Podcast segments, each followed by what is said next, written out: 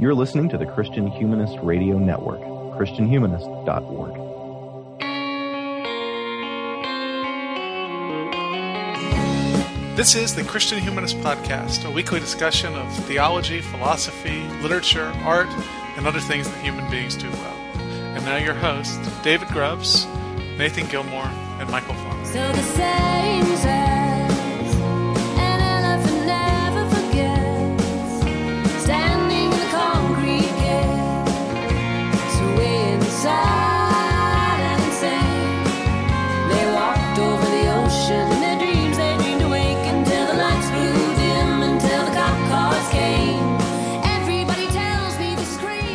Welcome all to the Christian Humanist Podcast. This is the first episode of our fall 2015 season, episode 165. I'm David Grubbs, Assistant Professor of English at Houston Baptist University in Houston, Texas. And with me today is Nathan Gilmour, Associate Professor of English at Emmanuel College in Franklin Springs, Georgia. How are you this fine day, Nathan?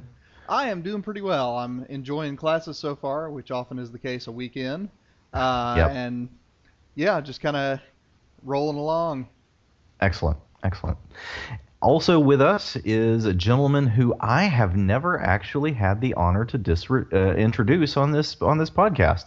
Uh, Danny Anderson, assistant professor of English at Mount Aloysius in I'm not sure where, Pennsylvania. Where Cresson. where are you? Cre- Creston? Cresson. We Cresson. are like between jo- Johnstown and Altoona. If you can sort of throw a dart in the middle, we're right there. Okay, all right. Well, I, I won't throw a dart there because I don't want it to land on you. but we'll imagine that that happened. Welcome, Danny. Thank you. It's good to be back.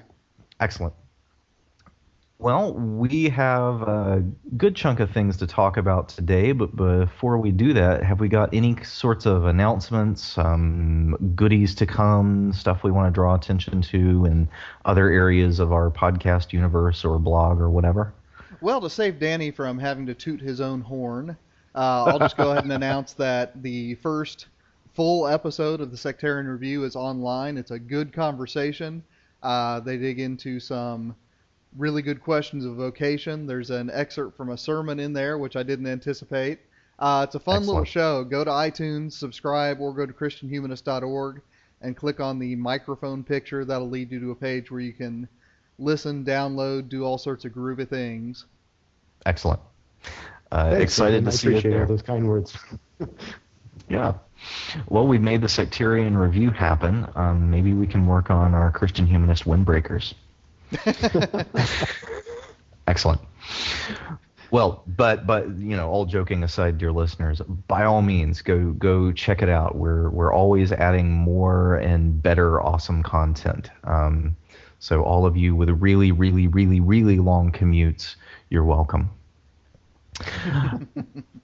Uh, transitioning to our topic elegantly, because I couldn't think of another sentence to say to do that. Um, today we're talking about offices. Uh, I recently moved into a new office after transitioning jobs, um, putting books on the shelves, hanging things on the wall, but also ner- you know learning where the closest restroom is, and you know all those sorts of things. And that made me start thinking about offices in general. Um, most of us you know on on this uh, on this podcast on this podcast have offices and have worked in other kinds of office settings and it's a sort of normal thing in our contemporary culture that I don't I don't think we question much about um, uh, the, the normalcy of offices seems to be pretty much accepted I think um, but that's what we're here for right we're here to help you question normalcy so we'll start with Nathan. Um, usually we start this kind of episode with a historical sketch of our topic. So how far back can we really go when talking about The Office? I mean, it seems like a very modern thing, but I imagine, like most modern things, it's less modern than we imagine. Certainly, certainly. And this is one of those things that uh, gets more curious the further back you go. Uh, Huh. So rather than going too far back, I'll start with the etymology. Uh, officium in Latin uh, generally means responsibility or duty. Uh, and this is one of those things that I, I like throwing at my Christian college students. uh, when they try to tell me because they've discovered, you know, the connection between linguistics and theology that there's no such thing as a church building, that the church is the people, not the building. And, you know, the first thing I tell them is, uh, you know, go back to your old English. Uh, because in fact, the earliest attestations of the English word refer to the edifice and the congregation. Yeah. But then what I tell them is, you know, okay, so when I leave here, uh, I'm going to go back to a roughly rectangular space uh, where I keep my books and also where I sit to grade papers. Uh, you know, but of course we all know that my officium, my duty as a professor, is to teach the young. So uh, will I be going back to my office now, or won't I?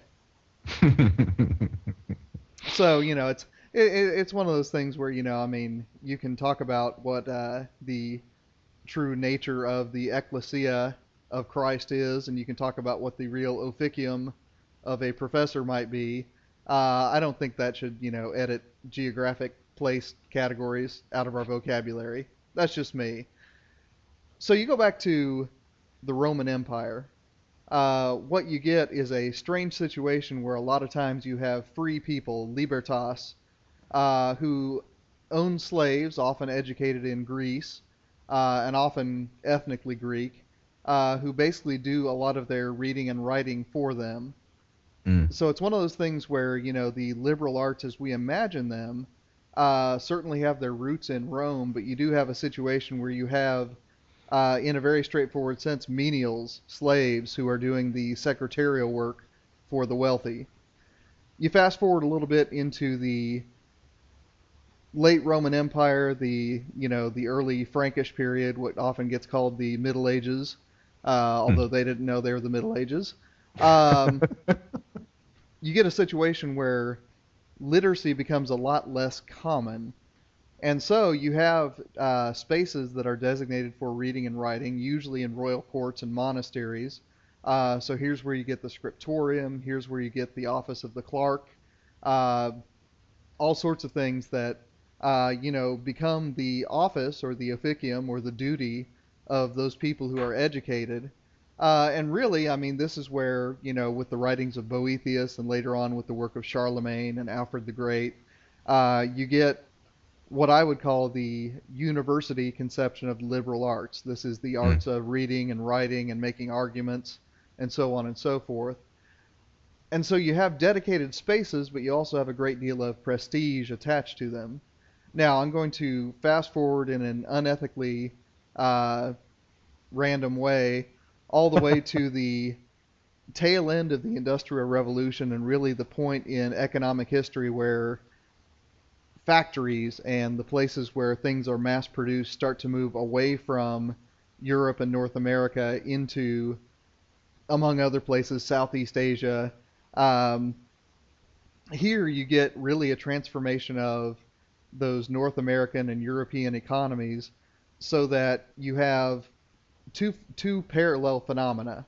One of them is mass literacy. So, in other words, you have an entire middle class of people uh, who are educated to read and write. And second of all, you have basically a vacuum that opens up when actual physical production moves elsewhere. Uh, so this is where you get uh, what we think of as the sort of modern office space, uh, you know, culture starting to you know come into being. Uh, it really is a function of okay, we've got wealth being generated on other continents, but as far as where to move what and when to move it there, you still need a class of educated people here to make that happen. hmm And you know the the modern office culture, if you will, is is tied up with the you know the rise of of the information economy certainly, but also of the service economy, so that people don't necessarily go to the plant anymore to work, but they go to the office to work. Mm-hmm. Uh, and it's also in this generation, and I'm probably going to rant about this later, so I'll just uh, foreshadow the rant here. Uh, this is where preachers stop having studies and start getting offices. Mm. So, Danny, I, I just you know made uh, a a pair of thousand year jumps there. What would you add in between those jumps? well, nothing in between. I'll, I'll try and tack some stuff onto the end um, of that because uh, I think uh, David talked about modernity, this being sort of a, we think of it at least as a, as a as an aspect of modernity, and that's really where I kind of want to uh, focus a little bit. And whereas I think that what you talked about with the uh, the ideas of duty and responsibility coming from the original uh, form of the word, uh, we come to see it more as almost as a burden uh, Yeah. in, in this kind of in this era of modernism. And so you're talking about really one of the structures of modernism, and you see it over and over, not only in literature but art and film.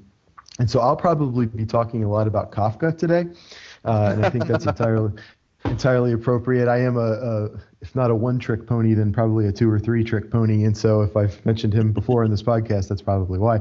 Um, but um, it just as like buildings and landscapes, like of the cities uh, that we have, we have um, uh, a mechanical a mechanically kind of organized life uh, the, in, it's sort of herding people into their roles in society. And the office i think is, is not unrelated to this. Um, i'm actually just as i'm saying that i'm thinking about the opening to the old uh, uh, gangster movie with James Cagney, The Public Enemy. I don't know if you've seen this uh, this old this great old film, but the the first images after the opening credits are of uh, city streets, and they're very linear. And what's notable about it are the people are herded into these very straight lines, bumping into each other through these very kind of restricted spaces through which they're allowed to move, basically in the streets. And I think that that gangster film uh, is as much a critique of, of modernism as, as it is uh, is about gangsters, and and so and and in the same way, I think that a lot of the um, uh, images of offices take on that same kind of herding uh, imagery uh, that you see, particularly in art. Um, now, as far as the kind of forces that I think of as as leading to this social change, um, outside of the kind of the realm of ideology, is, um, but uh, if you just sort of look at technology, uh, you have the advent of telephones and telegraphs, which means you can have sort of support staff for the, the fac- fac- factory in spaces dedicated just to that support staff. They don't have to be on the floor of the factory anymore because of the, these means of communications. And this is, I mean, obviously there are efficiency reasons for that, but it also has the effect of um, sectioning people off into smaller and smaller roles, uh, with not only within the company but within society, and they're in a sense sort of herded into their particular little job that's uh, a small part of the vast machine that they're really a part of. And so uh, the accountants uh, work in a certain floor, and the people who are salesmen, where, where they have offices, they work in a certain kind of bin, and and this is also uh, very, I think, um, interesting when you talk about the the role of sort of gender roles uh, in society, because this is where you have secretaries uh, come up, and this is, becomes a, a feminized sort of job, and you have the secretary pool, and the secretaries all sort of sit together and do their typing and and, and that sort of thing. Um, and this is, of course, something that is uh, uh, taken up in art over and over. But in, in terms of the modern era, I really do see it as both a, a function of economic activity as well as sort of ideologies about uh, about economic idea or uh, ideologies about uh, a person's you know role in society, uh, and particularly it's important when you think about uh, modernism. So. Well, especially when you look at skylines and you think about um, you think about medieval skylines uh, dominated by um, the edifice of the church or the edifice of the state. What you can see from blocks away is is the the spire of a cathedral or you know you know your local earl's castle or whatever. Um, what defines skylines now are these are the massive rectangles of industry um, and not even industry, but of the bookkeeping, the bookkeeping of industry. Right, Yes. right. The industry is in the factories on the parts of town that the people who work on those skyscrapers don't go to. Right. Or continents that they only go to for vacation. I mean, one thing though that um, I, I think is inter- interesting in this, and and I, I s- I- I like the trend, the the way that you guys are are locating um, the normalcy of the office in something that's something that's in modernity, but um, some of it does have, uh, you know, earlier roots. You know, if you look at someone like Chaucer, um, you know, who spends a good chunk of his career not as a super famous poet, but as a government bureaucrat working either for the London Port Authority or as clerk of the works.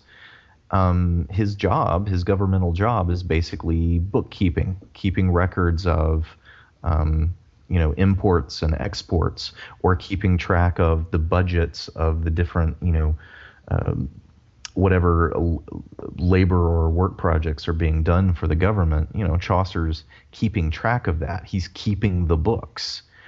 Um, but what happens when you have big independent industries doing all of this labor that then produces data that requires analysis?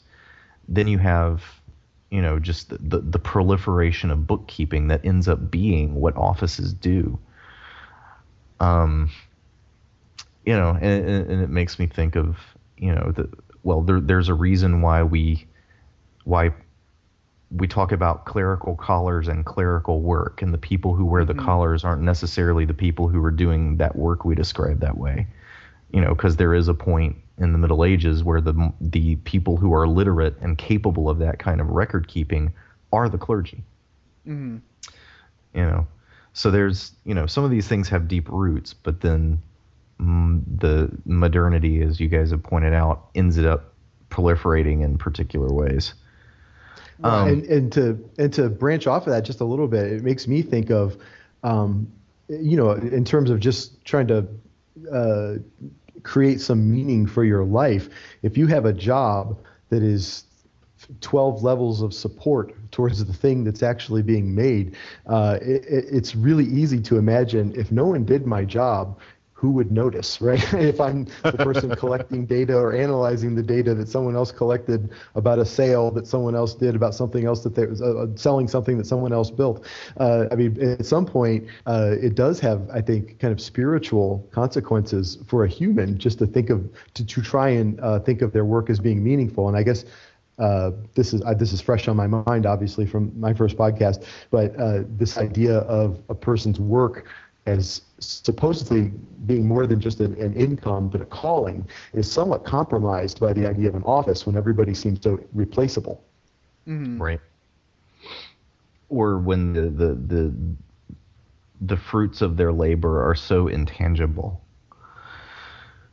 yeah um Yeah. one one thing that uh, you started talking about danny i'd like to to get into a little bit more you were uh, evoking the images of of people being channeled into straight lines on the streets and it makes me think about not just what an office does, but also thinking about the office as a kind of environment or an ecosystem in which the physical space is part of what um, sort of creates the space, so to speak. Um, most people who work in offices don't rhapsodize about the beauty and comfort of their setting. I don't know if you gentlemen have noticed that. Um, but if my office isn't supposed to be beautiful or comfortable, what is the goal of that physical space and how does it achieve that goal? You want to take this one up, Nathan, or at least start it? Yeah, I can, I can start it up. I mean, one of the things that an office really kind of illustrates nicely is the, um, I'm, I'm going to call it invisible just because I forget the phrase that he uses, but the invisible and seemingly consensual networks of power that Michel Foucault talks about so nicely. Uh, the office is not a place where you get locked in with steel bars and padlocks, uh, but it is a place that serves as a cage of sorts simply because, I mean, the physical space as well as the cultural expectations, and of course, those two things are part of a network of influence, uh, really sort of shape the way that you imagine your world. Uh, So, so sliding laterally from uh, Foucault over to Heidegger for a moment, uh, you know, the equipment that is ready to hand in an office gives shape to a certain order of existence. Uh, so, for instance, rows of identical doors are part of that world. Uh, The ready available ready availability of writing equipment is part of that world. Uh, you know the very clearly labeled sections of the giant machine that is the modern company part of that world. Uh, and so, you know, I mean, the the idea that uh, you have a very segmented, very mechanized, uh, very clearly labeled order of existence there is precisely the point. Uh, the people in an office uh, are not there for their for recreation, to put it briefly, uh, but rather they are there to serve the purposes of the larger organism. And the way that an office does that is with lots of right angles, with lots of blank walls, with lots of very clearly segmented and very clearly labeled spaces. Uh, D- Danny, I you know that that's what I initially think of when I think about the physical space of an office. What else would you add? Well, that idea of Foucault and the, the invisibility of, of power structures, I mean, that, that's, I think, really sums it up greatly. And, and it's obviously, I, I promised to talk about Kafka, the, the sort of uh, faceless bureaucracy that his characters often face are very often um, office related. The one, I, one of the more powerful images of this kind of dehumanized idea of an office that you guys are talking about is in the Orson Welles version of The Trial. It's like the early 60s. Um, it's a very strange movie. I don't know that I would recommend it, but um, it's got this amazing image of uh, Anthony Perkins uh, walking across this office pool, and there's there's this sort of truck shot following him across, and it's this vast row of desks.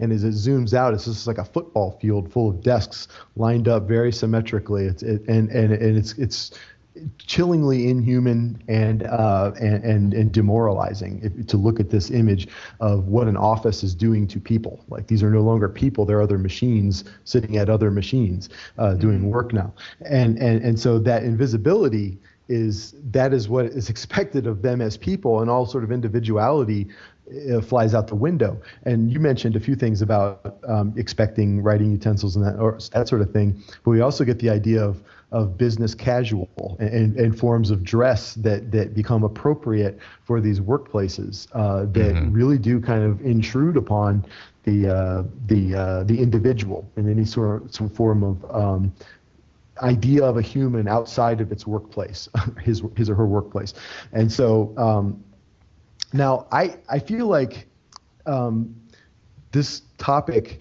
is it's right up my alley um, of being sort of depressed about the world, and I and I want to sort of uh, Dan- Danny, is that a topic or a disposition? this is maybe just an attitude, yes. Um, um, and, and so I'm both. already with my students this semester asking them what in the world they're doing in college. It's also meaningless anyway. But uh, um, I do want to kind of make some room to rescue a little bit of. Uh, uh, the potential for some sort of reco- uh, the recovery of the human in the office space. Now, I have uh, done other things before teaching, and uh, for a while I was working for this uh, in a temporary fashion. This this bank that had some sort of legal issue that was going on, and they needed they had two computer systems, and the information they needed information from one to speak to the other, but those computers wouldn't talk. So that's what I was for. And so my job was to sit in a cubicle every day and make printouts of all the of all the, the digital information uh, that, that these two computer systems had, and we had to sort of collate them so that people could uh, then analyze them. And talk about what David was talking about before. Feeling your work is, is utterly removed from any sense of reality and meaning. That was my life at that point, um, and, and stupidly just mundane tasks. And like I can't not think of what in the world am I doing this for.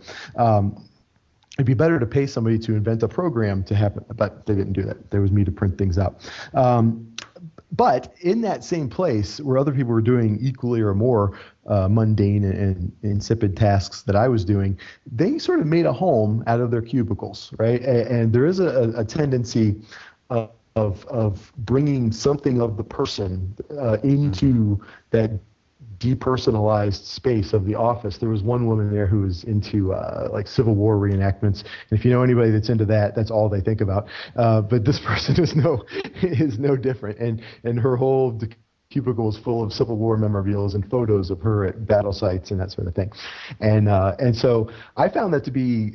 You know, it's not my thing, and uh, but it was also sort of heartwarming uh, in that people are trying there's a human need to rescue humanity for some of these like dehumanized places. And it happens every day. And this is where you know you have office birthday parties and and you have people who sort of make it part of their job in an unofficial capacity to make it as family like as they can in these office spaces so there is i mean a little hope for humanity here. In that there is a sense that we need to fight uh, for, to maintain uh, some of the human dignity in these dehumanized spaces. Um, but yeah, uh, so that that's uh, my little nod to optimism. But, oh, okay, we should we should occasionally nod to optimism. Um, but yeah, I'm gonna be negative again.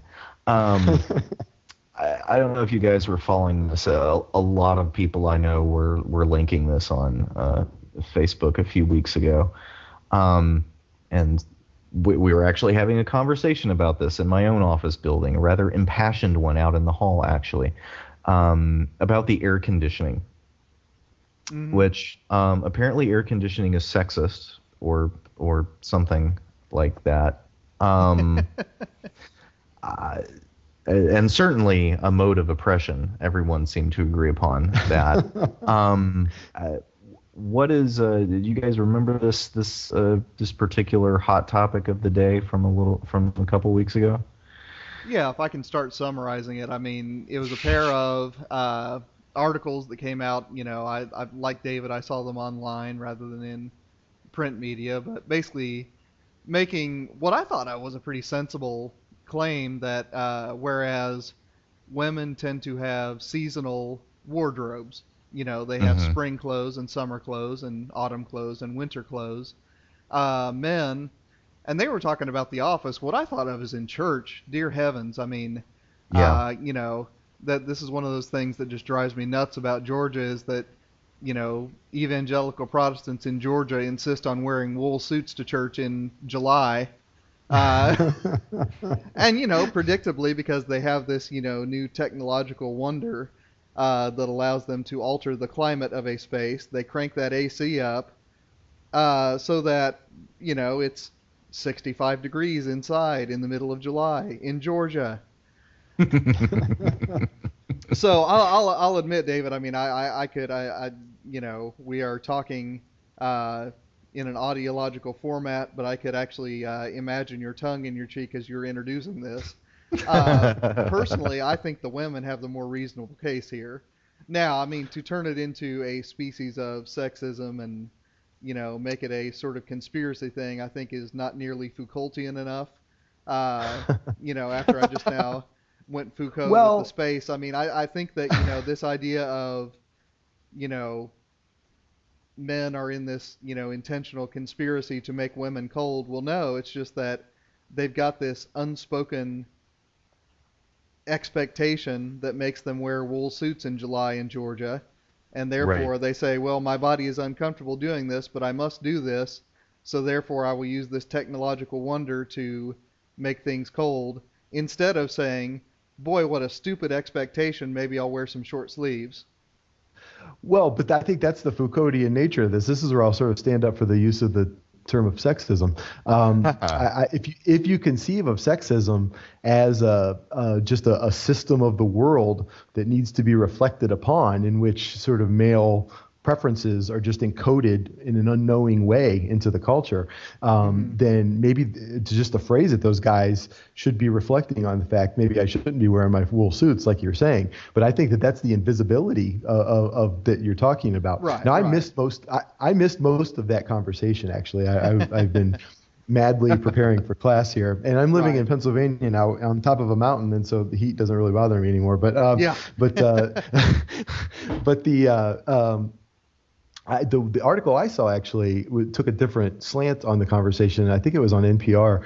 There was a uh, uh, uh, so basically the temperature was decided almost arbitrarily by someone many many years ago about sort of body rhythms and, and, and these sorts of Ah, things. yeah. And, and the, the and the temperature. I mean, it's just bad science basically that has dictated Ah, what a normal temperature temperature gotcha. is. and so it was just sort of lazy lazy statistics there um, that were that were Mm-hmm. being put into place that we're still you know using today. And so that I mean I kind of elides some of the, the the sexist overtones of the argument, but um, I, I I I don't think we should entirely dismiss the sexism of that Yeah. of that practice. Uh, Right. But And, and I grant your point, Danny. You're right about that. That sexism often is an invisible thing. I guess what I was pointing to is internet discourse's tendency to take Yes. what are invisible networks of power and assign Yes. to them very willful conspiratorial motives.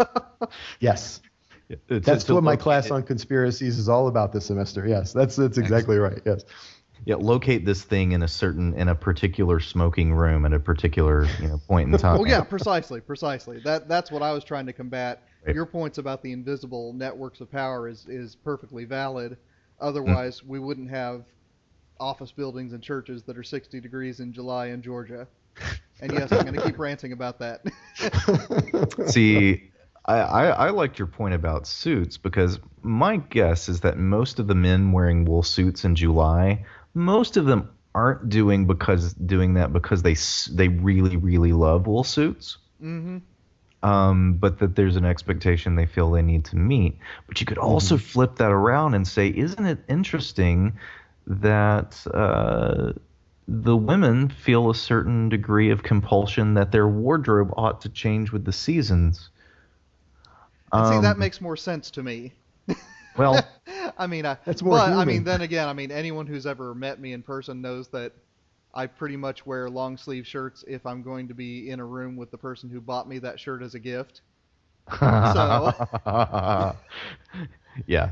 No, I, I, I just, uh, it, it, it just seemed to me that, you know, one of the things that, one of those invisible things lurking under the surface that Uh-huh. wasn't being examined was the sort of unspoken expectations about the way men and women dress.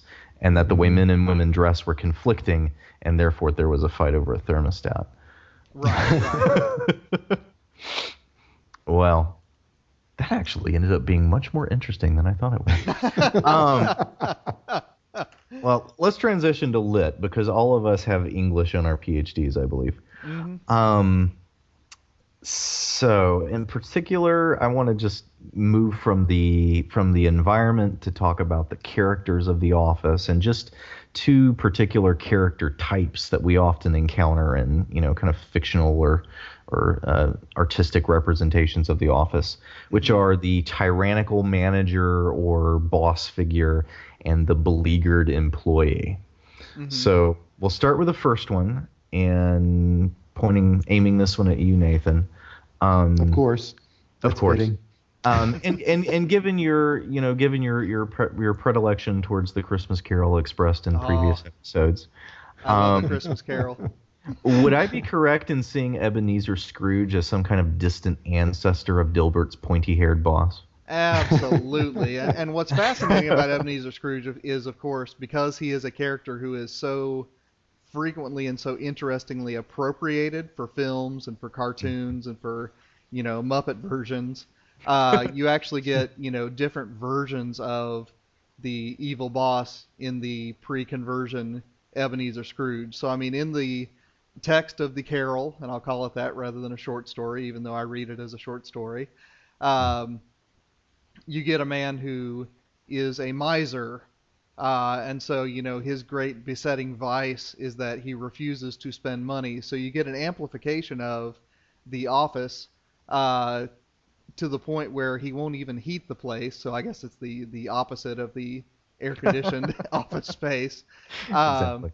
and, and you know basically you know because he is the tyrant of that small location uh you know he won't heat the place. And really in the the text of a christmas carol you know that's one of the major things that you notice about him is that he's such a penny pinching cheapskate. Now what's fascinating and i'll try to make this brief because we did a whole episode on a christmas carol a few christmases ago um, is that when you get to the Alastair Sim's version, you get a whole backstory uh, where Ebenezer Scrooge actually acquires the property where his office is in a hostile takeover against Fezziwig, um, which is just utterly fascinating because you know they're in the 1950s, uh, you know when you really do get the rise of you know big multinational corporations that we think of now you get Ebenezer Scrooge as the hostile takeover guy.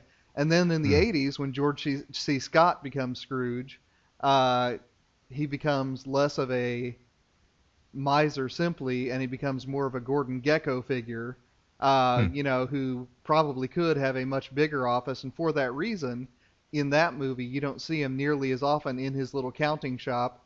You see him out in the stock exchange in London, and that becomes his office space. So it's Hmm. one of those things where I mean, the evolution of Scrooge really does follow the evolution of the office. Um, and I'll admit, I, I, you know, when I try to think of uh, Patrick Stewart as Scrooge, the geography of that movie doesn't really occur to me, just because I'm, I'm, I'm geeking out on the fact that Jean-Luc Picard is doing scenes with Jimmy McNulty. Um, But, uh, you know, Danny, I don't know. I mean, do you remember the Patrick Stewart Scrooge, or is there anything else about Scrooge you'd want to put in there? Um, no, I, I the one I mean the I actually like the Muppet one the most. Um, Uh-huh. and uh, and that they give the backstory. I mean the, of his like love life. I mean I think that that's the the you don't see that a lot in a lot of the uh, adaptations of Scrooge. He's just sort of this this bad person who becomes good, but there's the sort of good to bad to back to good uh, that is emphasized emphasized more in the Muppet movie than I've seen in some other versions. And so, um, but I'm not an expert on that on that on that that story though. So Most of the movies do something with that, but you're right that the Muppet movie does more with it than the others. yeah, It- yeah, it's a matter of sort of emphasis, but yeah. Mhm. Yeah, I you, you were right to uh, point pointing out the you know Scrooge keeping the office cold and the way that he controls the environment um, for the for the the purpose of you know the what he sees as the productivity of the company, um, which apparently you know the productivity of the company does not involve actually keeping Bob Cratchit's fingers unfrozen. Um, but also the the conversation about um, uh, Bob Cratchit wanting days off of work and how much loss is there, you know, when employees take days off and his his discussions, uh, the the way Ebenezer Scrooge talks about what he sees as the lazy predilection of employees. Um, it, a, a lot of these things, uh, it, it seems to me, they end up getting picked up um, by you know depictions of bosses. So you know Scrooge really does. Uh, I, I can't think of an earlier template than him for that particular character type. hmm Well, speaking of Bob Cratchit and his frozen fingers, um, uh, beleaguered employees, I think, are also one of the major uh, one of the major character types, and you know Bob Cratchit definitely beleaguered. Um, I also think of Melville's Bartleby, um, and I'll pitch this in one at you, Danny. Um, and you know if either one of them seems interesting, but it seems like Kafka's also on your plate as well. So, what, Yeah. what beleaguered employees would you like us to to, to look at? Well, Cratchit is the template for this the uh, artistic exploration of unhappy office life, right? Um, in, in exactly the ways that that Nathan uh, and you have been talking about. Now, the one thing that is also interesting about that story is that Scrooge sort of like and. Uh, his his power over him isn't simply in the office, right? He sort of enters into the domestic sphere and, and also um, causes chaos there too. And so this uh, automatically, when I when I thought of that, I was thinking of the metamorphosis. I mean, this is uh, when the Joseph or you know uh, Gregor Samsa wakes up uh, as a bug. His first thought isn't, "Oh, good lord, I'm a bug." What happened here is like, "Oh, I'm going to get in trouble at work," right? You know, I'm like, "They're they're going to be, what are we going to do for money?" Uh, yeah, and so, uh, and then, sure enough, the first time he's ever been uh, at all late, his boss shows up at the door, right, and to ask what in the world's going on. Where is this man who's late for work? Uh, and, and so, I mean, it's a, a comic sort of version of it, but uh, I mean, Kafka really, I mean, uh, he's writing at a later time than, than Dickens, of course, and and in the kind of aftermath of some of the uh, dehumanizing aspects of industrialization that we sort of began this podcast with, and and, and what he's really painting there is a picture of a domestic life that is already ruined at the beginning because of uh, the people's employment. I mean, uh, Gregor in that story is is working pay off a debt of his father, and and and and so everybody's life is utterly miserable because of the relationship with the company uh, that, that takes place in that office, and the freaks and like the Gregor's not there. The company's wondering what's going on, and then the boss sees a giant cockroach on the stairs, and it's hilarious. But um, but yeah, I feel like the that uh, it, that disappearance of the border between the workspace and the domestic space here uh, is one thing that the the Ebenezer Scrooge and Bob Cratchit relationship really kind of sets into motion, and, and, and people in much more frightening ways later on take that up. And I think that uh, some of the things you want to talk about uh, later on, I think really w- will give us a chance to to explore that that dissolved boundary a little bit as well. Awesome. Anything you, you want to say about beleaguered employees, Nathan? I prefer not to. Sorry, I, I, I, I'm sitting here. I really am saying a silent prayer that Danny won't steal that joke. So thank you for not stealing it, Danny. Um, you know, I, I, I think the true terror of Bartleby the Scrivener is that within the universe of that story, the mechanization of the workplace actually devours a human being. And by Mm. the time you meet Bartleby, uh, he isn't, he hasn't been human for some time. Uh, and so, I mean, when the, when the office space moves down the road, uh, he's simply discarded like a part that's broken down. Uh, and you know, I mean, that's that that that's a true. Like I said, I mean, it's the terror of the story. Uh, is that your narrator, and I and I believe the narrator is the boss in that story, right? I should have Yeah, looked at it before we so. before we did this episode, but uh, you know, I mean, one of the things I always point up to my students is that you know the boss goes to church and then comes back and has to deal with a human phenomenon that church life just doesn't prepare you for because he just doesn't have the theological categories to deal with a soul that's been melted away. So I mean, it, it's really, I mean, there's a lot going on in that story with that culture and with the notion that human beings have an immortal soul uh, that's below the surface and you know re- rewards some rereading and some careful reading. Uh, and I mean, the more you think about it, the more horrifying the story becomes. When the uh, there there's there's few things that I think better capture the kind of I don't know the the the, the erosion of self that seemingly meaningless work does than um, well than than than Bartleby having come from the dead letter office. Oh yeah. Oh gosh, how could I forget that? Yeah, roll with it. Yeah. Well, and no, I mean it's it's just that I mean it's it's just that point. I mean you that, that that's really the only thing you ever really learn about his life before, and yeah, I mean just just just that notion that your your job is sorting out the things that go nowhere, literally, Mhm. literally the things that go nowhere. Um, Right. Yeah. Yeah, and Melville's meditation on that, I think, is something that's, you know, it remains fresh. Mhm. 'Cause, Absolutely. Um, well, we need to we need to get to the need, need to get to our pop culture because I feel like we're uh, uh, possibly straining at the bit here. I've already invoked Dilbert. Um, Mhm. but cer- certainly there are other pop culture depictions of office life that have struck chords um, with offices. We might even have coffee mugs with these people on them. Who knows? um, I'm thinking about well, you know, for me, uh, a film like Office Space or uh, TV comedies like The Office, but you know, that's far from the only television depiction of office life. Mhm. Um, so, how do these versions of the office as an environment lead us to think about it and feel about it? And why do we connect to them so much? Nathan? Well, we connect to them because so many of our workplaces have become offices. And like I said, this is one of those things that bugs me that, you know, most of the churches I've visited don't have preacher studies, but they have offices. Uh, so, I mean, it becomes an expectation that, you know, what happens in there is roughly analogous to what happens at the HR department at Canon Printing, um, rather than being a place of, well, study, right? Um, So, Office Space, I mean, this is uh, filmed from the mid 90s, as, as listeners probably know. Uh, and it, it, it's one of those movies that really what I remember best about it is not really believing the ending of it. uh, because and and it's a 20 year old movie, so I'm not worried about spoilers right now.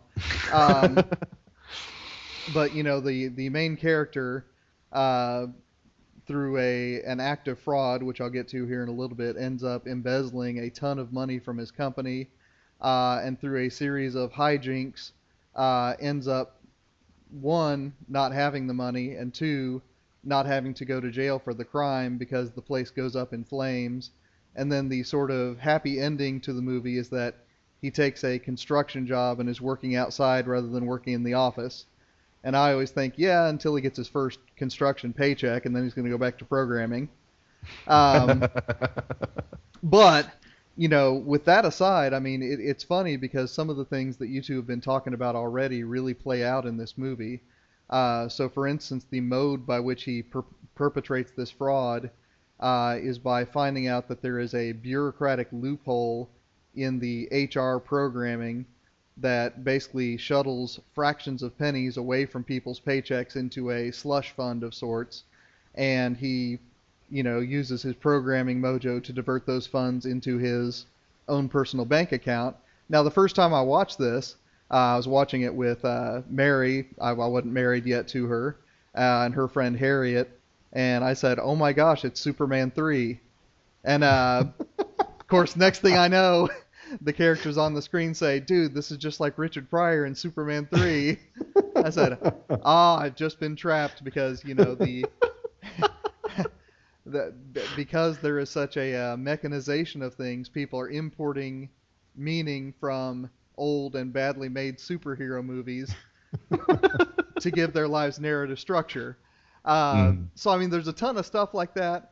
Uh, you know, of course, I mean the the cast of personalities are humorous precisely because they are stunted. You've got Milton who obsesses over staplers and other seemingly Mhm. unimportant object. You've got the boss whose voice I won't imitate right now because everyone does that imitation, and I'm just going to refrain. Um, and you know, in in all of these things, the reason that it resonates with us is because we all see these sort of stunted personalities. And I'm going to go ahead and I mean say that you know it, it's probably a dialectic. Uh, I would say that The Office, as an environment, probably finds those characteristics in the people who walk into it and amplifies them, so that they are both a product of the place and they are brought into the place at the same time. Um, I'm talking too much, Danny. What do you got?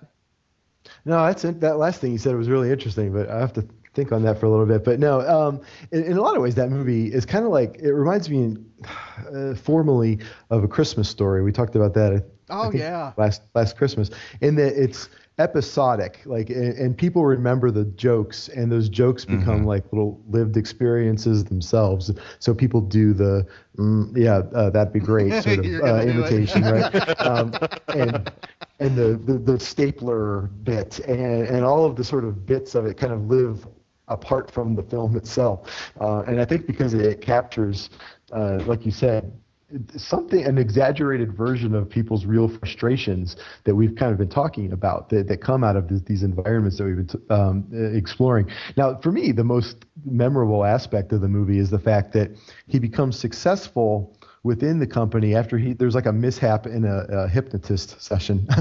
And and he uh, if you can believe such a thing is possible. And and he uh, uh, goes to work utterly not caring about his job anymore. And, and so he, he loses the anxiety of, of that Bob Cratchit might have in his job. And, and so what he goes with is just utter bald-faced honesty and and he's a terrible employee. He like destroys the cubicle walls to open up a window space. He breaks the dress code. He misses meetings. He ignores the boss's edicts. And um, the uh, they have these consultants there uh, the bobs uh, bob and bob who are great. Uh, and and they uh, uh, like really appreciate this guy because of this, and they, they think well, this guy's management material, and uh, because he, he's so sort of destructive, and so he ends up uh, escalating in his position because of his his, his lack of uh, care anymore, and so that to me is like the the funniest sort of like uh, I don't know paradox that the movie you know gives you to think about. Um, but and also like before, it's not in an entirely unlikable environment. People have sort of friendships there, and I think it comes through this sort of shared suffering that they all sort of have the copy machine that says there's a paper jam when there is no paper jam and all that sort of thing. Um, and frankly, that moment at the uh, it, towards the middle of the movie. Uh, when they take the copy machine out to the field into some gangster rap, they beat it into a thousand pieces. Um, like everybody loves that scene, beautiful- right? And, and, and yeah, and so I feel like uh, it not only addresses some of the problems of being a human in a place like this, but it also finds a way to actually do that. And and, and so I think that uh, that's probably why it, it's become this cult, cult classic. I think many many more people have seen it in uh, its sort of uh, DVD form than ever saw it at the theater. It's one of those Oh, yeah, movies that yeah. That became much more popular by word of mouth for years. Um, and, and so because people can find a moment to relate to. Um, and so, but also the thing about um, you were talking about the juxt- uh, the, the the dialectic. Um, it- but there is a sense that the your job at an office does end up, whatever the process, in s- sticking people into types, right? Uh, and, and you see this uh, in uh, uh, lots of uh, portrayals of office life. People there, you have the kind of chirpy uh, person who's annoying, and you have the the complainers, and you have all these these types that you can recognize little visions of in these movies, and I think that's what makes them so really important. hmm Yeah. Yeah. Well, and then you have Milton, who I, I don't know. I, for whatever reason, I always associate him with Bartleby. yeah, yeah. That that that that poor little shell of a man who's beaten, who's been beaten so far that all he has left is it's his stapler. Oh, that's right. I, I actually forgot that plot point that they fire him, but he won't leave. Well, So no, no, really they have Bartleby. fired. Yes. They have fired him, but uh, th- there was a mix, a bureaucratic a computer glitch, and he was still getting his paycheck, and nobody told him he was fired. So eventually they fixed the glitch, and they stopped paying him, but he, he keeps showing up after that. But yeah, Yeah. so it's even worse than that. Well, any uh, we're we're nearing, I think, the in the end of our hour. But are there any other any other pop culture offices we want to tip a hat to before we go on? I figured Office Space would probably get the most love anyway. Oh yeah, yeah. The show The Office, which I, I didn't watch many seasons of. My wife watched the whole thing. She became very invested in the kind of uh, romance that was going on in that, that show.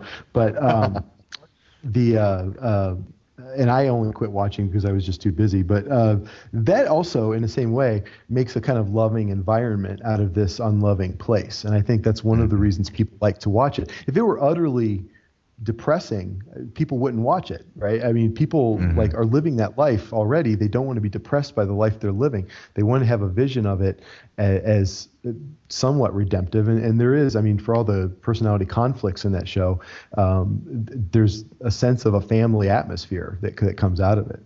So, And the other one that I would bring up is a, a series that I, I really enjoyed, in spite of the fact that I really shouldn't have, which is Ugly Betty, uh, because it brings together the world of international fashion with all of the grand, flamboyant personalities, with Mhm. the office environment, which is entirely mind-numbing, and then combine those two with this undercurrent of these people who have dreams of being journalists, but they're employed by this fashion magazine.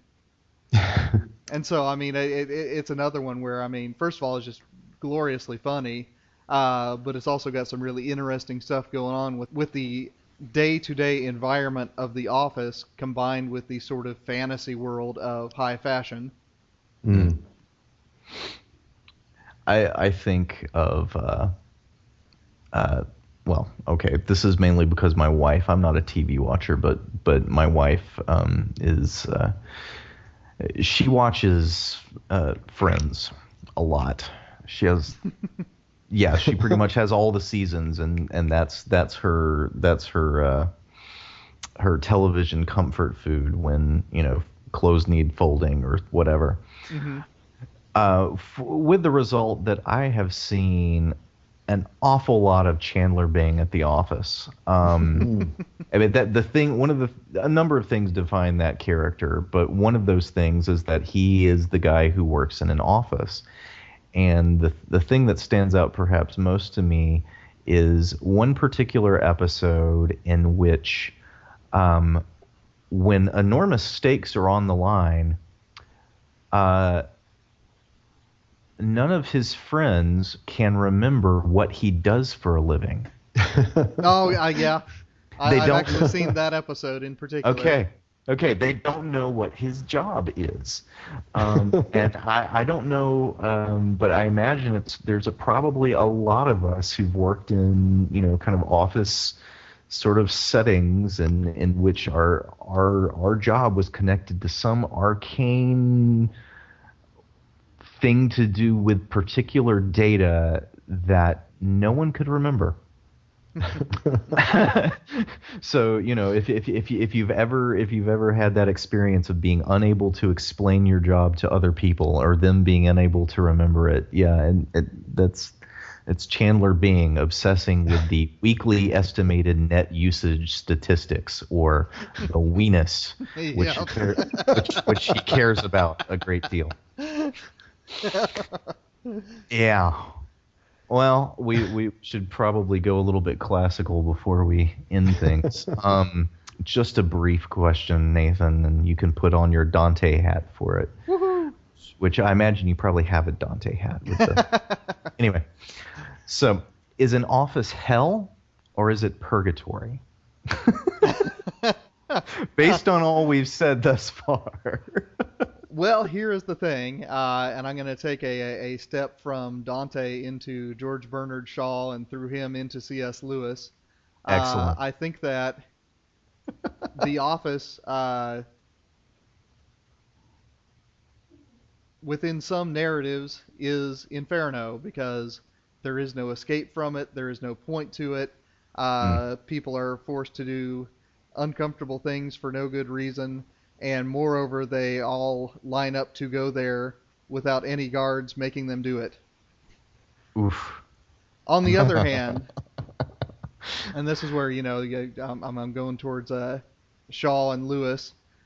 On the other hand, I think that depending on how we situate that environment, it can stand to be a purgatory. It can be a place that educates our desires, uh, both through showing us how things can go wretchedly wrong, as in the reign of vices in Dante's Purgatory, and Mhm. also, if we keep our eyes and our ears open, we can see genuinely good human existence happening even in the office.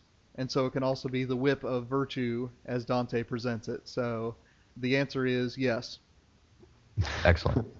Well, and and and as in Dante, it seems as if the difference between hell and purgatory is mainly the disposition of the soul receiving the lash.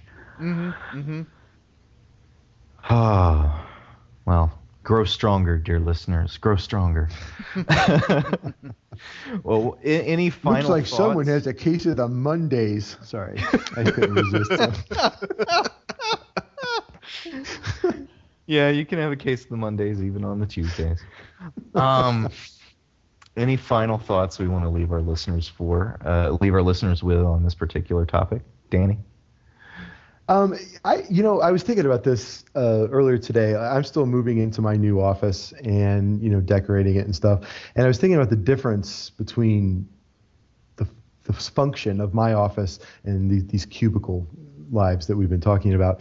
And, and I feel like the academic office, the physical place, as Nathan's talking, the geographic location, um, is maybe a, a, a- a more perfected idea of it because it's more personal and it's not meant to be dehumanized, but it's there so that you can meet with students and, and, and sort of personally uh, encourage them to engage with their education uh, to make it a, a more kind of personal, meaningful thing. And so it's not just a place to grade papers. And in fact, I rarely do grade. I do. I rarely do the the mundane sort of things in my office. Actually, for me, it's it's more about uh, it's a meeting place with people. So uh, if there are kind of good I, versions of offices, uh, perhaps I have one. That's my goal, at least. Awesome. Nathan? what I would say kind of tails off of what I said with with Dante, and that is that when you talk about any kind of environment, be it the office or whether it be the factory floor or whether it be the farm or whether it be any place of human industry, places where you do stuff, one of the things that I try always to keep in mind is that it's always potentially good and potentially bad, and it's both of those in any given moment. And if you Mm. lose sight of either one of those, you don't get the truthful picture of the place. Mm. So one of the things that you know we we've kind of hammered on is that the office has the diabolical potential to erase personality and to eliminate individuality. On the other hand, you know, as these office comedies tend to show us, and really other dramas too. I mean, you know, you think of uh, a show that isn't, you know, first and foremost a comedy like The West Wing. You really don't spend a whole lot of time in public places of political discourse. Most of that show happens in people's offices. And, you know, although that show is too optimistic, you know, Tripp Fuller and I talked about that when we were talking about, you know, its evil twin, House of Cards. Um, it, it is a vision at the very least of a place where human possibility lurks if you can just open your eyes and see it. So uh, remember that you know the potential for good and the potential for bad. Uh, it, it, it's not like Dagobah where there's a cave where the dark side lives. The dark side is everywhere, and also the Force is alive everywhere. So to go from theology to Star Wars and back into Office Space, that's what I've got. Grubbs, deliver us from this silliness. Excellent. Um, I, I, think I'm just gonna just gonna play off of you, um, and then and then take an angle. Um, remembering remembering the potentials for you know for good for good or ill are definitely there. Um, but one of the things that uh, I appreciate that we've kind of brought out is the, the the the ways in which offices are shaped and offices are run that are meant to pull down the individual distinctiveness of the human. Um, there are ways in which being in this environment or being in an office environment like the kinds we've been talking about is is not good for man's soul. um, so in terms of in, in, in terms of health, um, to remember that you you you know if you work in this kind of environment, um, you're a human being. The other people you work with are human beings, and while the kinds of shows and movies we've been talking about um, can be humorous and it can be easy to I start identifying your coworkers as the character as the caricatures in the in the depictions to remember that they are also human beings who have an identity that's also being pressured by this environment. Um, remember to be a human among humans even when the mechanism of the environment doesn't want those things. Um, yeah, be kind. Be kind to each other, people. Um, and that's really all I have to say. Just be nice. ah, what do we've got on tap for next week? Who's who's who's at the helm? Is it you, Nathan? Yeah, I'm going to take the helm next week, and we are going to talk about the Platonic dialogue, the Laches. Uh, if you want to do a Google search for that text, it's uh, lambda, alpha, chi, eta, sigma. I don't know this one. Uh, it, it's one of his shorter dialogues. It's a fun little discussion of what it is to be courageous. Huh. So Cool beans. we're going to dig into that and see what we find, and uh, that'll be next week. Excellent. Well, uh, dear listeners, you have that to look forward to, as do I. Um, in the meantime, I wish you all uh, grand weeks. If you have any particular thoughts in response to this episode, you can email us at thechristianhumanist at gmail.com. You can also post on the show notes to the episode in the comments when they post on our blog at christianhumanist.org. You can also uh, post on our Facebook wall, things of that nature. Be sure to follow what's going on in this and other episodes by following us on Facebook or checking out our blog pretty frequently. Um, as we get into the school year, things are things are starting to get up and running again. So be on the alert. In the meanwhile, I hope that you all uh, have good weeks uh, spent in an office or not, uh, depending on how your lives go.